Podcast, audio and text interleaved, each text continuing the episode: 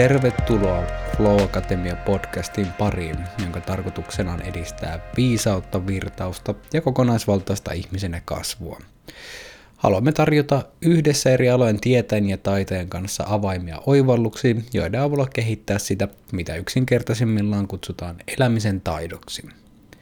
Ja tervetuloa sinulle arvon kuulija näille podcastin taajuuksille. Ja tällä kertaa on luvassa jälleen kerran meikäläisen monopodi, ja aiheena on nytten meditaatio ja meditaation merkitys. Ja jos olet kuunnellut tätä podia aikaisemmin, niin tuskin olet voinut välttyä meditaatiosta, keskustelusta, tai ylipäänsä jos olet ollut hereillä tällä 2000-luvulla, niin todennäköisesti olet jossain törmännyt meditaatioon käsitteenä ja ehkä jopa toivottavasti myös itsekin sitä vähintään kokeilun jossain vaiheessa. Ja vaikka tässä podissa ollaan, meillä on useampi jakso, että missä tätä teemaa käsitellään, niin siitä huolimatta koin merkitykselliseksi nytten tuoda tämmöisen vahvalla fokuksella olevan erityisjakson tästä teemasta, että missä avaan sitten näkemyksiä tähän tärkeään teemaan. Ja syy tämän takana on yksinkertaisesti se, että vieläkin yhä edelleen koen meditaation olevan yksi tärkeimpiä keinoja edistää virtausta niin yksi, yksittäisissä, yksittäisellä tehtävätasolla, mutta ennen kaikkea laajemmin elämässä. Että jos pitäisi valita yk, sanoa ihmiselle yksi asia, että mitä tehdä virtaavamman elämän vuoksi, niin kyllä se lähtisi meditaatiosta. Mutta me myöskään mä en näe, että meditaatio on ratkaisu kaikkiin ongelmiin tai se yksinään, yksinään luo sen, että kaikki on jatkuvasti pelkkää flowta. Ei todellakaan, mutta se on hyvin merkityksellinen osa meidän tällaisia harjoituskokonaisuuksia, asioita, mitä voidaan elämässä tehdä, niin sen takia se on, koen sen hyvin tärkeäksi, sen takia siitä myös haluan, haluan puhua. Voidaan lähteä ihan aluksi siitä, että mitä, mitä tota meditaatiolla tarkoitetaan, niin meditaatiotekniikkojahan on siis lukemattomia, kymmeniä tuhansia, mutta yleisesti ottaen meditaatiolla viitataan jonkinnäköiseen muodolliseen harjoitukseen, jolla on jonkinnäköinen selkeä intentio, jollain tavo- jonkinlaiset suuntaviivat, millä tavalla huomiota kohdistetaan ja jonkinnäköinen asennoituminen tähän prosessiin, ja jonka tarkoituksena on tietoisuuden muokkaaminen, tietoisuuden tilan ja myöhemmin tavan muokkaaminen johonkin suuntaan. Ja erilaiset meditaatiotekniikat toimii erilaisilla intentioilla, erilaisilla parametreilla, mutta se lähestymistapa, että millä itse tulee meditaation, on vahvasti buddhalaisen perinteen sävyttämä, tai ei, ei sävyttämä, se rakentuu ytimellisesti buddhalaisen perinteen päälle, ja samasta, samasta, samasta perinne maastosta kumpuaa myös länsimainen mindfulness ja se, mistä mä puhun, niin voidaan nähdä mindfulness-meditaatioksi tai siinä on hyvin paljon yhtäläisyyksiä. Ero on ehkä siinä, että länsimainen mindfulness suhtautuu meditaatioon pikkasen ehkä omalla näkö- näkökulmalla pinnallisemmalla tasolla siinä mielessä, että mindfulness-meditaation pääsääntöinen tehtävä on vähentää stressiä ja ottaa keskittymään pikkasen paremmin ja näin poispäin, mitkä on valtavan hyödyllisiä ominaisuuksia, mitkä koen ihan todella tärkeäksi osaksi meditaatiota, mutta nämä on myös meditaatiolla syvemmän merkityksen kuin tämä, että mistä, mistä sitten vähän ajan päästä enemmän lisää. Mutta mikä on sitten, mihin meditaatiolla pyritään, niin ytimellisesti, syvimmillä voi näkisin, että meditaation toimii työkaluna, jonka avulla voidaan irtautua kärsimyksestä. Ja kärsimys kuulostaa aika tämmöiseltä isolta sanolta, että wow, että mikäs, niin kuin, että aika, aika dramaattisen kuulosta, mutta kärsimykseksi voidaan ajatella mikä tahansa, mikä tahansa isompi eikä epämukavuus, stressi, nihkeys tai niin kuin tässä podcastissa sanotaan kitka. Että mulle meditaatio näyttää työkaluna ero, irtautua tarpeettomasta kitkasta. Ja se, miten meditaatio auttaa sitten irtaantumaan kärsimyksestä ja tarpeettomasta kitkasta, niin on se, että se tarjoaa ensinnäkin meille työkalun nähdä, että mistä, mistä meidän kärsimys syntyy, minkä näköisistä havainnoinnin, suhtautumisen ja toiminnan tavoista, mitkä,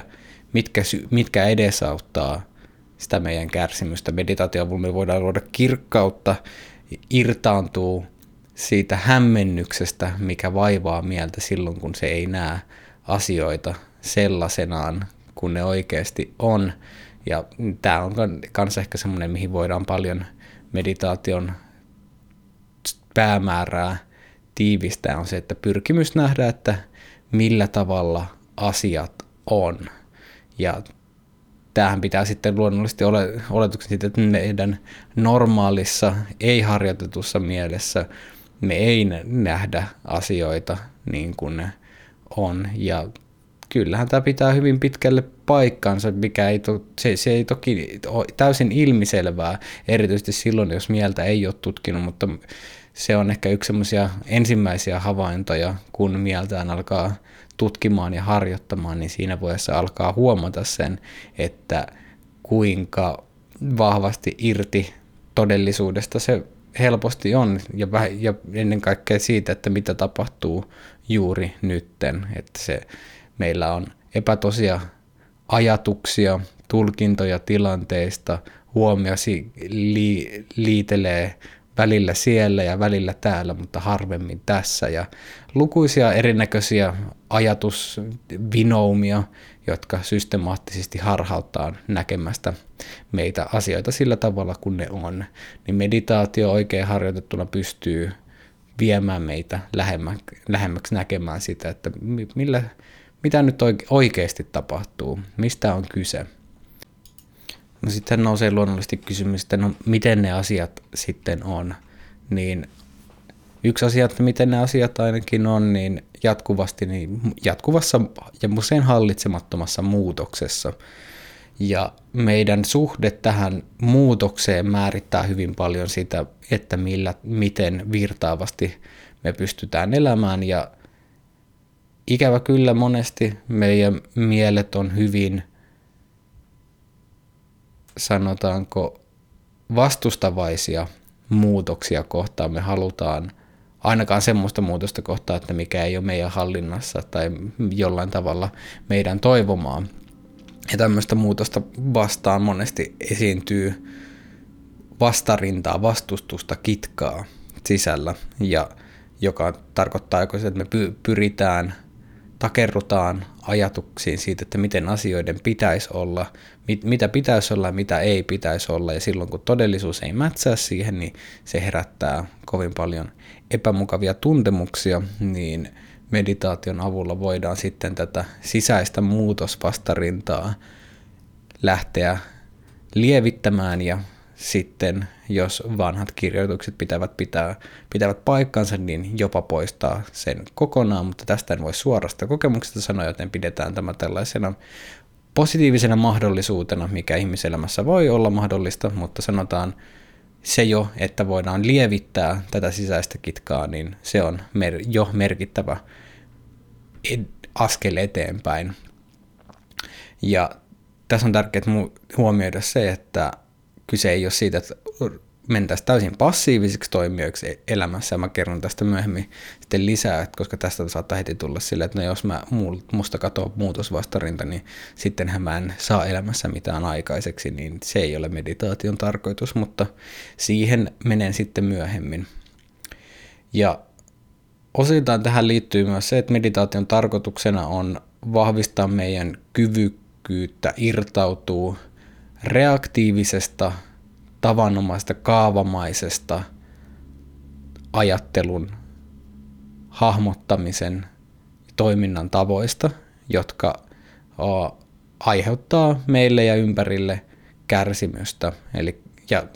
tietyllä tavalla mahdollistaa meille sitä oikean toimijuuden tilaa sen sijaan, että me vaan reagoitaisiin ulkoisiin ärsykkeisiin tai sisäisiin impulseihin tahtomatta – ja että voisi jopa sanoa, että me ollaan tasan niin vapaita kuin me ollaan vapaita meidän reaktiivisista ja ehdollistuneista toimintatavoista. Ja kun miettii, että mitä nämä on, niin ne on niitä tahdottomia, välittömiä reaktioita erilaisiin tapahtumiin. Että esimerkiksi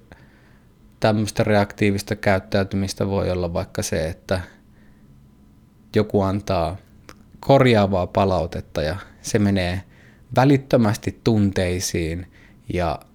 sitten käyttää loppupäivän tämän asian murehtimiseen ja jossain vaiheessa mahdollisesti äksyille jollekin toiselle ja, ja pilaa sekä oman että muun, muiden päivät, niin tässä on yksi esimerkki siitä, että se tunteisiin meneminen on rea- ehdollistunut reaktio siitä, että joku antaa korjaavaa palautetta ja sen sijaan, että voisi vois tarkastella sitä, että mikä, mitä tässä nyt oikein tapahtuu, niin se lävähtää suoraan toimintaan. Eli monesti puhutaan, että lyhyet piu, että jos on pitkät piuhat, niin se on jollain tavalla negatiivinen asia, mutta meditaation myötä niin pyritään hyvässä mielessä kasvattamaan sitä piuhan pituutta, se, että me pystytään aidosti havaita, mit, mitä nousee ja tehdä jonkinnäköinen valinta sitten, että mikä on viisasta toimintaa tässä tilanteessa sen sijaan, että me vaan reagoitaisiin tahdottomasti. Ja tähän liittyy vielä olennaisesti meditaation tärkeä, tärkeä tavoite on siinä, että me, se vahvistaa meidän kykyä erottaa, mikä on, mikä on olennaista, mikä on viisasta tai taitavaa toimintaa ja mikä on typerää tai taitamatonta toimintaa. Mutta tämä ei yksinään, tämä ei tuu yksinään meditaation kautta. Meditaatio mahdollistaa kyvykkyyttä, mutta tämä vaatii tuekseen sitten syvempää eettisfilosofista pohdintaa, mikä on, nähdään monesti se tärkeäksi osaksi medita- meditaatioharjoitteluun, mutta mikä monesti uupuu kuitenkin ehkä enemmän tämmöistä länsimaista mindfulnessista. Ja yleensäkin tämä taitamattoman toiminnan merkitys, niin, tai, tai, tai, taitamattoman ja taitavan toiminnan havainnoinnin merkitys on semmoinen, että minkä mä näen itse äärimmäisen olennaiseksi medit, osaksi meditaatioharjoittelu, mutta se monesti se puoli ei korostu siinä määrin, koska tämä eettis-filosofinen pohdinta ei myöskään korostu ehkä tämmöisissä enemmän länsimaisissa sovelluksissa, riippuen totta kai hyvin paljon siitä, että joissain, joissain joidenkin harjoittajien toimesta näin on. No sitten ennen kuin jatketaan tästä eteenpäin, mä haluan vielä muistuttaa tosiaan, että nämä näkemykset, mitä mä esitän, niin ne on jonkinnäköistä synteesiä, että mitä oman kymmenen vuoden meditaatioharjoittelun myötä on tullut. Ja paras pihvi, että mitä tässä on, niin se ei ole meikäläisen kehittämää, vaan se on tuhansia vuosia vanhoja juttuja ja myös sitten on, niin, tuhansia vuosia vanhojen opettajien näkemyksiä syntetisoituna myös sitten tuoreempien elossa olevien opettajien näkemyksiin, että tämä on tärkeä, ja tämä on tosiaan meikäläisen näkemys, että näistä asioista ollaan hyvin montaa eri mieltä, ja tämä on yksi, yksi lähestymistapa tähän näin. Tämä on hyvä kuulia muistaa.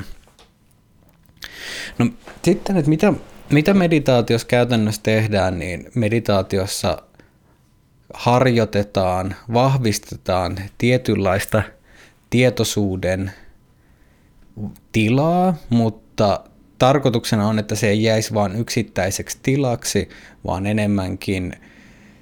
voisi puhua, että tietynlaista tiedostamisen tapaa tai tyyliä niin pyritään vahvistamaan meditaatiolle. Erilaiset meditaatiotekniikat vahvistaa ja harjoittaa tietoisuutta ja mieltä pikkasen eri tavoin. Et ihan samalla tavalla kuin jos ajattelee kuntosaliharjoittelua, niin kun sä voit salilla treenata eri lihasryhmiä eri tavalla, ne saa aikaa tietynlaisia tuloksia, niin samalla tavalla mielen harjoittamisessa, niin tekemällä erilaisia tekniikoita sä vahvistat erilaisia kyvykkyyksiä. Niin meditaatiossa on myös niin kuin hyvin laaja kirjo, ja tämä on tärkeä ymmärtää, että tosiaan eri ihmisille niin erilaiset painotukset sopii eri tavalla, ja mä myöhemmin listaan vähän niin kuin muutamia eri, eri näkökulmia siihen, että mi, mi, ja erilaisia tekniikoita, että millä tavalla sitten eri kyvykkyyksiä voi vahvistaa. Mutta se, mistä mindfulness-meditaatiossa on kyse, niin en, voidaan puhua tämmöisen tiedostamisen tavan kuin taitavan valppauden kehittämisestä. Ja se, se on se, että mindfulness voidaan kääntää taitavaksi valppaudeksi. Voidaan myös, se voidaan myös kääntyä, hyvä, kääntää hyväksyväksi tietoiseksi läsnäoloksi, mikä on mun mielestä äärimmäisen informatiivinen, mutta myös aika kankea, kankea kuvaus. Mä jaottelen sitä myöhemmin lisää, mutta tämä taitava valppaus on, se on hieman kätevämpi tässä monopodissa mä vielä viittaan sitten siihen, jos mä puhun valppaudesta, niin silloin mä tarkoitan taitavaa valppautta. Ja minkä takia taitava? Niin sen takia, että taitavaan se viittaa siihen sopivaan valppauden tasoon tilanteessa nähden, että koska se, jos me, puh- me voidaan olla ylivalppaita, liian, liian sähäkästi hereillä ja ja tai, tai muulla tavalla taitamattomasti valpas, joka ei ole tämä sama tila, niin sen takia tässä on tietty erottelu, erottelu siitä, että mitä sillä oikeasti tarkoitetaan. Ja tähän taitavaan valppauteen liittyy muutamia, muutamia tärkeitä komponentteja. Ja niitä voidaan, voidaan lähteä käymään vaikka tämän, tämän tota, tietoisen hyväksyvän läsnäolon kautta, niin tällä tietoisella, tietoisella tietoisuudella tässä viitataan tämmöiseen aistilliseen kirkkauteen, erottelukykyyn, siihen, että tässä taitavassa valppauden tilassa me kyetään erittelemään meidän, erottamaan selkeästi meidän aistihavaintoja. Me pystytään erottamaan, että missä on, missä on mikä on, mikä on tunnetta, mikä on, tun, mikä on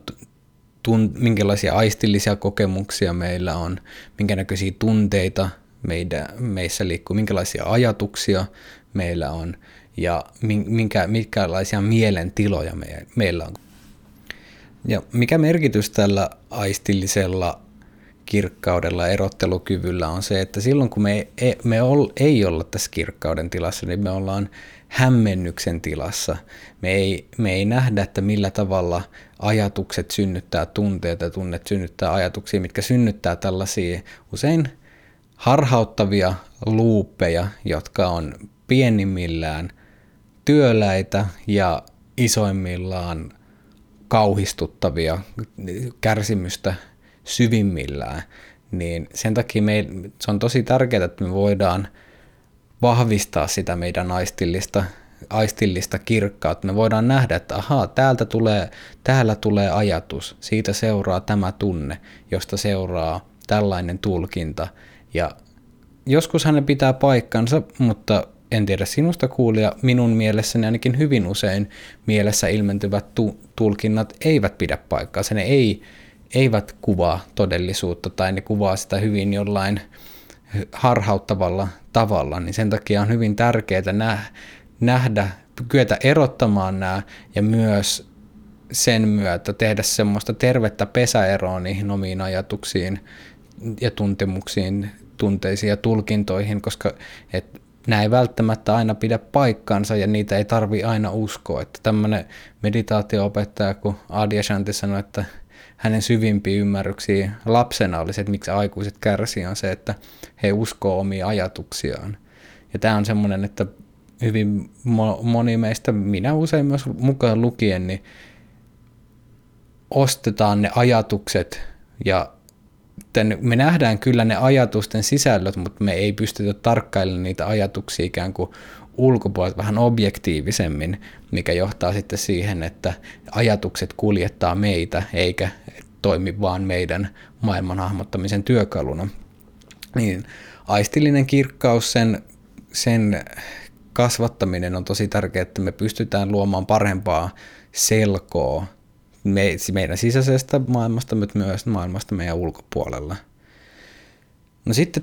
toinen komponentti on hyväksyvyys, joka johtaa tyyneyteen. Eli hyväksyvyys on sitä, että me kyetään kohtaamaan sisäiset ja ulkoiset ilmiöt sellaisenaan ja aido takertumatta niihin, joko, tarttu, joko sillä tavalla, että me yritetään pitää kiinni jostain, joka, joka on lipumassa pois, tai me yritetään työntää jotain kokemusta pois tietoisuudesta, joka on kuitenkin totta. Et esimerkkinä tämmöistä osaa, positiiviset, positiivisia asio- tuntemuksia herättävät asiat on monesti niitä, mistä me halutaan pitää kiinni, että kumpa tämä jatkuisi vähän pitempään vielä. Ja, mutta kun mikään, kaikki, kaikki muuttuu ja ne positiivisetkin tuntemukset ajan myötä lipuu pois, ja se herättää meissä kärsimystä, että silloin kun me yritetään niistä, väki, me takerrutaan niihin väkisin kiinni ja yritetään, yritetään vielä pitää niistä silloin, kun ne poistumassa. Ja tässä on myös monesti addiktion juuri, että me ei pystytä käsittelemään, hyväksymään näiden positiivisten tuntemusten poissaoloa. Mutta yhtä lailla se voi olla sitä, että on negatiivisia, negatiivisia tai ennen kaikkea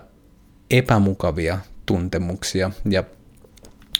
näiden epämukavien tuntemusten kohdalla on että me ei haluta kokea niitä, että me vastustetaan niitä kokemuksia. Ja tämä vastustus ihan niin kuin määritelmällisesti luo kitkaa ja se tuntuu nihkeältä. Ja nämä, mm, sitten sen sijaan, että me pystyttäisiin kohtaamaan tämä nihkeys, niin me pyritään välttelemään, me pyritään työntämään, me ta- takerrutaan siihen, että me ei, tämä kokemus, tähän kokemukseen ei pitäisi tulla tällaista, näitä tällaisia sävyjä, että nämä on semmoisia, että mistä mä en tykkää ja mä haluan saada ne pois. Ja se on vaan ikävää silloin, kun ne asiat on siinä, ne negatiiviset asiat tai niin kuin epämukavuudet kuitenkin on siinä hetkessä totta – niin silloin me tietyllä tavalla taist- ollaan jonkinnäköisessä kamppailussa todellisuutta vastaan ja ikävä kyllä tämä kamppailu yleensä siinä häviää. niin tämän hyväksynnän kautta niin se, me vahvistetaan sitä kykyä, että me voidaan vähentää nimenomaan sitä kokemuksellista muutosvastarintaa ja olla takertumatta niin positiivisiin kuin negatiivisiin kokemuksiin – ja sillä tavalla voidaan elää siinä muutoksen virrassa. Ja tämä hyväksyvyyspuoli, niin tämä on sellainen, että tämä tuntuu intellektuaalisesti tosi helpolta, mutta se käytännössä on ehdottomasti se monesti se haastavin, haastavin asia, mutta monesti myös vähiten korostettu meditaation kohdalla, koska tämä se tuntuu niin jotenkin, tuo hyvä, hyväksyvyys on niin, sitä, sitä on vaikea kopata et ennen kuin sitä harjoittaa, että no mitä, miltä se käytännössä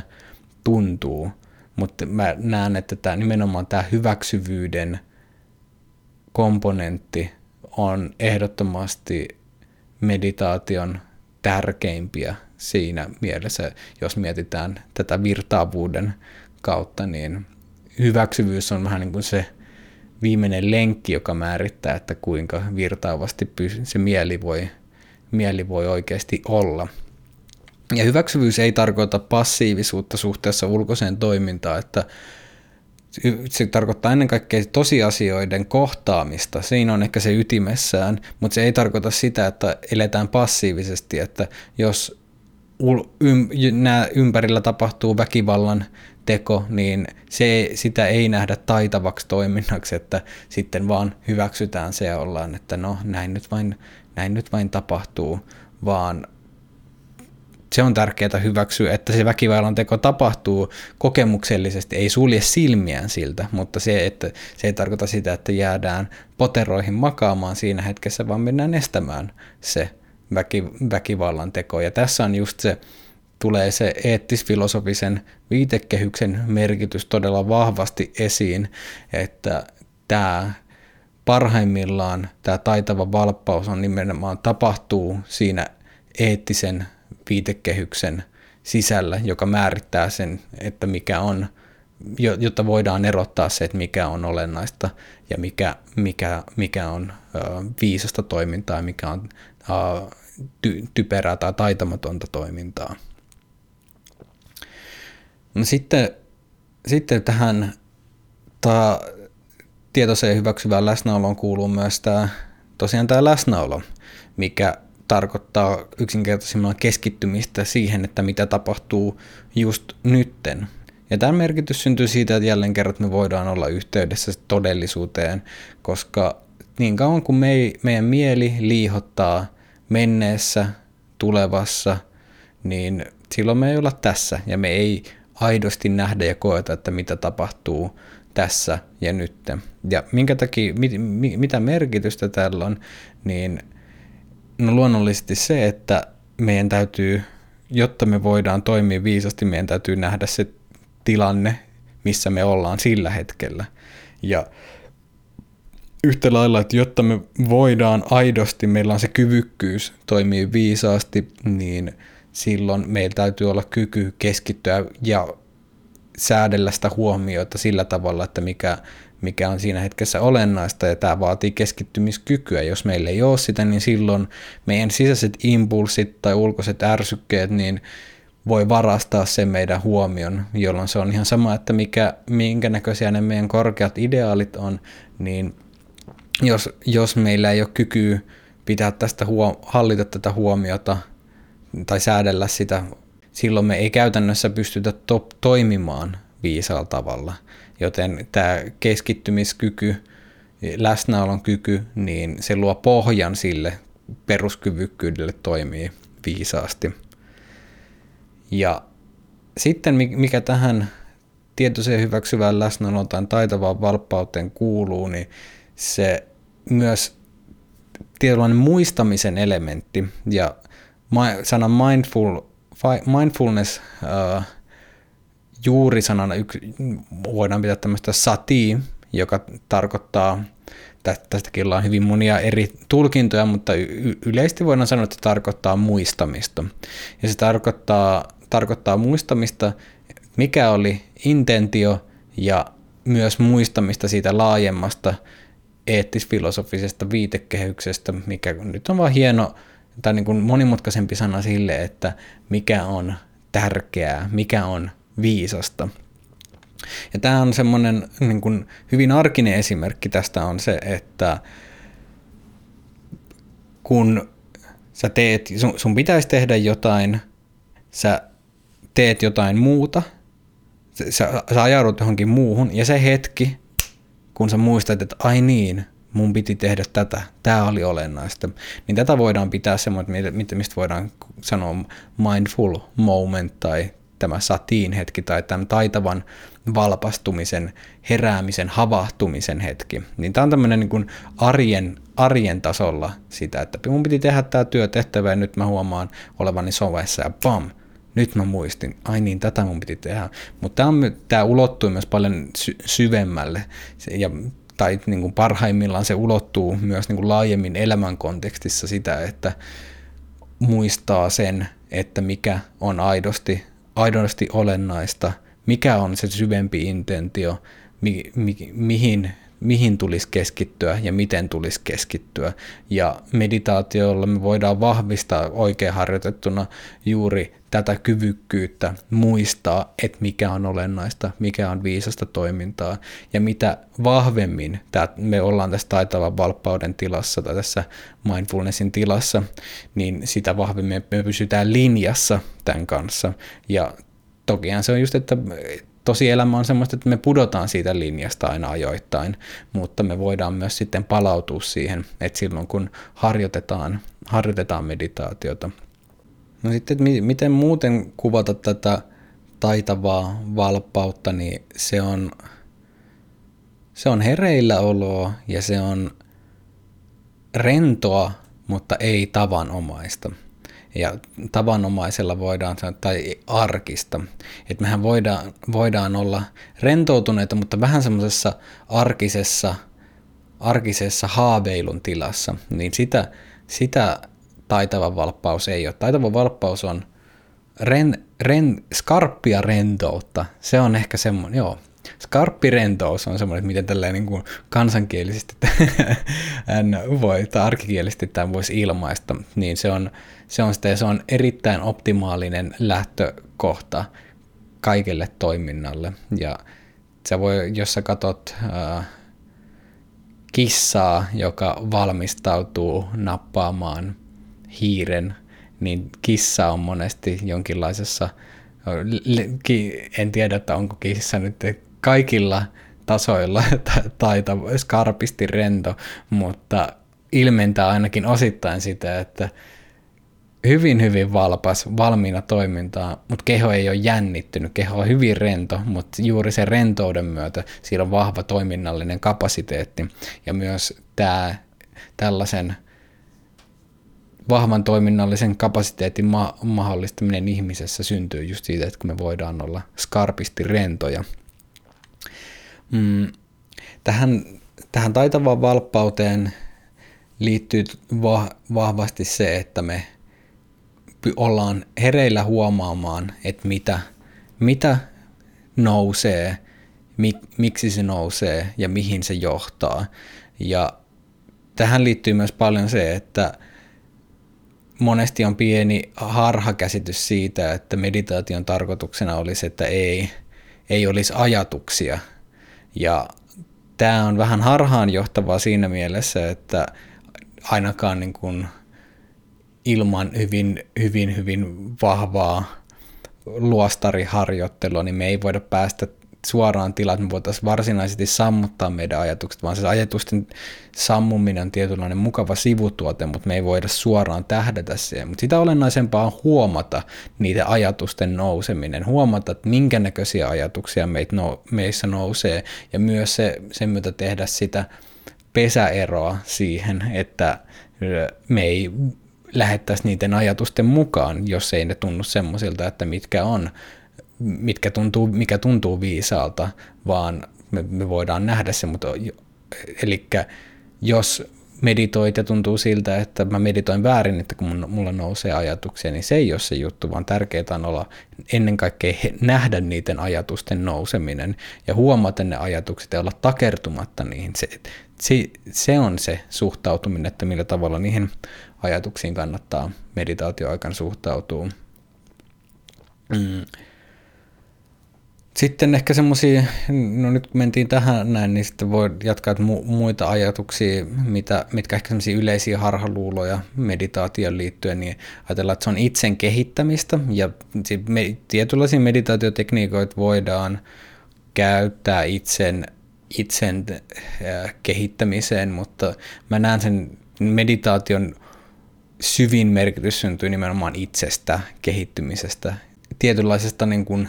minäkeskeisyydestä, irtaantumisesta ja ennen kaikkea niistä virheellisistä kuvitelmista, mitkä me monesti liitetään meidän syväksi osaksi meidän identiteettiin ja taitavasti harjoitettuna meditaatio kyllä osoittaa sen, että se, että mitä me ollaan luultu itseksemme ja niin kovasti puolusteltu ja rakenneltu sen ympärille, niin se se onkin ilmavampi kuin voisi kuvitellakaan, ja tämä, se mahdollistaa joustavu, joustavamman suhteen itseen ja siitä tietyllä tapaa niistä ehdollistuneista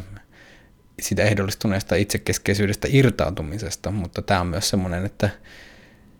siitä on tullut hyvin paljon enemmän tämmöinen länsimaissa tämmöinen itsen kehitystyökalu, mikä on toki jo, jo siinä on omat puolensa, mutta se tietyllä tavalla näkisin jopa, että missä on hyvin fundamentaalisella tasolla sen pointin, että mistä nämä praktiikat on alun perin lähteneet liikkeelle. Mm, sitten on, mä näen jollain tapaa se haast-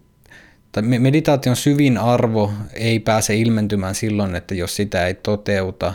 jonkinnäköisen asteittaisesti syventyvän polun kautta, eli mikä voi yksinkertaisemmalla olla niin kuin joku laadukkaan apin tai kur, ku, erilaisten kurssien opettajien alaisuudessa, koska silloin, silloin meditaatiosta tulee helposti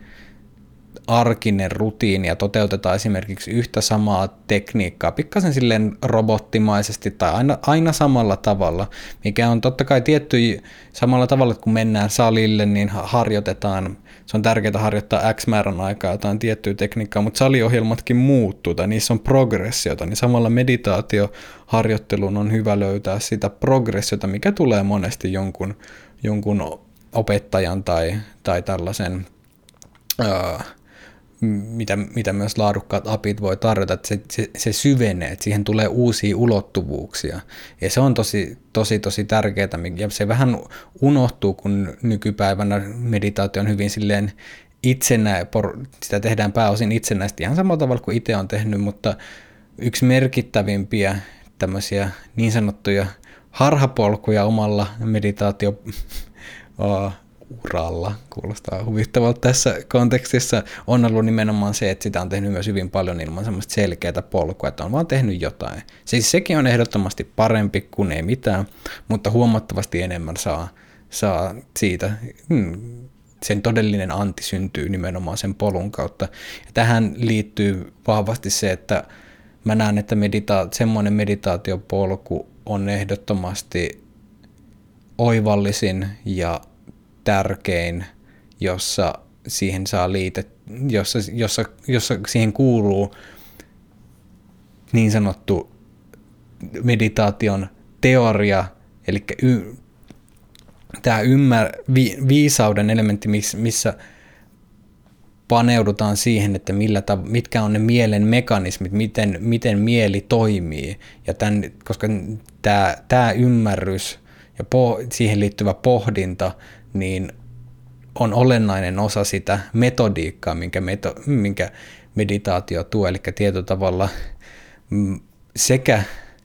metodit ja että niin kuin niiden taustalla olevat mekanismit, niiden ymmärtäminen on tosi tärkeää, koska sillä tavalla ne täydentää toisiaan, että puhutaan jopa, että ne on saman linnun kaksi siipeä ja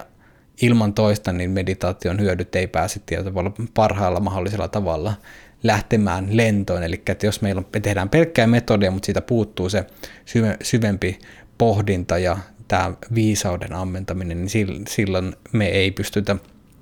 saamaan siitä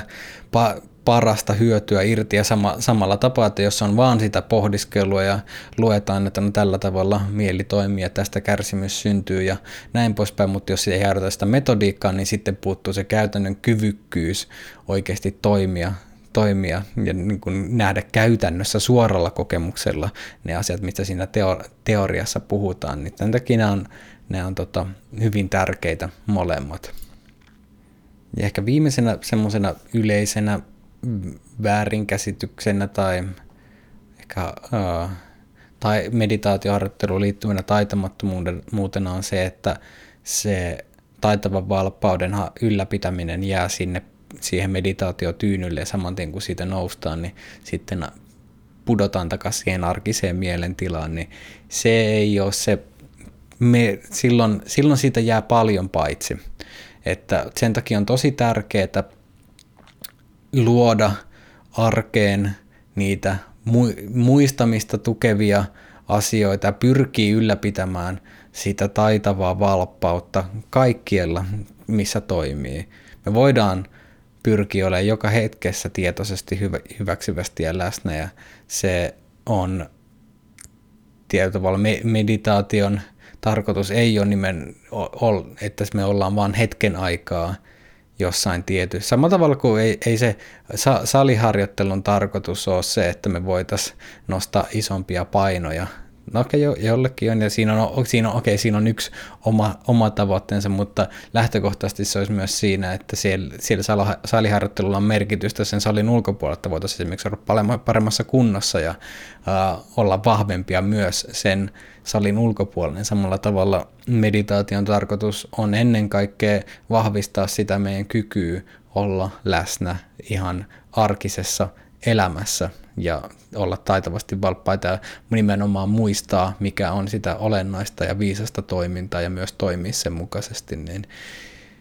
se on sellainen, että mikä on, mikä on aina hyvä pitää mielessä ja se voidaan puhua, puhutaankin, että tämmöistä varsinaista meditaatioharjoituksesta on muodollista harjoittelua ja epämuodollista harjoittelua on sitten se kaikki muu, tai, tai kaikki muu on mahdolli, mahdollistaa tämmöisen epämuodollisen harjoittelun, jossa niitä samoja prinsiippejä, joita meditaation aikana sovelletaan, niin sovelletaan myös sitten arkipäiväisessä elämässä. Mutta tässä nyt oli tämmöistä niin kuin meditaation tausta merkityksen avaamista ja haluan ehkä muistuttaa vielä, että jos et ole meditoinut aikaisemmin, niin no jos sä oot kuunnellut tähän asti, niin se on aika vahva merkki, että asia kiinnostaa, niin suosittelen lämpimästi aloittamaan hyvin, hyvin pienissä annoksissa, mutta kuitenkin systemaattisesti tähän. Laitan show notesihin pientä raamia, että mistä voi lähteä liikkeelle, mutta veikkaan, että jos olet kuunnellut tähän asti, niin olet jonkin verran ainakin meditaatiota tehnyt tai teet tällä hetkellä, niin silloin erityisesti muistutan tähän siihen freesiyden hakemisen siihen omaan harjoitteluun, että sitä ei tee tavanomaisesti, rutiininomaisesti, aina samalla tavalla, vaan että syventää, muista syventää sitä harjoittelua, pyhittää sille oikeasti se hetki, että se ei olisi vaan semmoinen hätäisesti tehtävä suorite, vaan että sillä olisi oikeasti se aika ja tila, että se intentio on vahvasti asetettu silloin, että kun sitä harjoittaa, niin siitä saa huomattavasti enemmän irti. Ja se on helppo, helppo unohtaa. Mä lukemattomia lukemattomia kertoja, kuukausitolkullakin tehnyt meditaatioharjoittelua ajautuena, että noudattaen jotain tiettyä samaa kaavaa. Ja, niin silloin, silloin rutiiniomassa tehtynä meditaatio pystyy ehkä ylläpitämään niin kuin jotain tietty, tietynlaista tietoisen hyväksyvän läsnäolon tasoa, mutta se ei, silloin se ei, ei syvenne sitä ja sitten saattaa jossain vaiheessa tulla, että no ei tästä, mä oon vähän niin kuin tämä on nyt antanut mulle sen, että minkä se pystyy antamaan, mutta uskallan sanoa, että todennäköisesti näin ei ole, mutta silloin on aina hyvä hakea sitä uutta freesiä kulmaa. Mutta toivottavasti olet saanut tästä, tästä podcastista jotain irti. Toivottavasti se on ainakin herättänyt, herättänyt tarkastelemaan sisäistä ja ulkoista maailmaasi taitavalla valppaudella, tietoisella hyväksyvällä läsnäololla ja freesillä otteella. Ja heitänpä nyt tähän vielä, että jos tuntuu siltä, että haluaa omaa meditaatioharjoittelua uudenlaista kulmaa tai tukee sen aloittamiseen tai mitä tahansa, niin lähden mukaan meikäläisen yksilöcoachingiin, niin mä voin auttaa sitten parhaan tietotaitoni mukaan siinä. Ja suosittelen myös osallistumaan erilaisille kursseille, re, retriiteille, tapahtumiin, missä tällaisia päästään niin ottamaan syvempää otetta meditaatioon, että se suomalais, suomalaisista ainakin Nirodha järjestää erittäin laadukkaita retriittejä sitten damma.orgista pääsee sitten näihin tämmöisiin toisenlaisiin myöskin vipassana, vipassana harjoitteisiin kiinni ja ne on lahjoituspohjaisia yleensä, että niin ne eivät juurikaan kustanna muuta kuin aikaa ja energiaa ja huomiota, mitkä toki on meidän kallisarvoisimmat resurssit, mutta anyways. Ei mitään. Ki- suuri kiitos sinulle kuulija, että olet tähän asti kanssani kulkenut ja ei mitään muuta kuin erittäin virtaavaa päivänjatkoa sinulle ja palataan seuraavassa jaksossa. Näkemiin.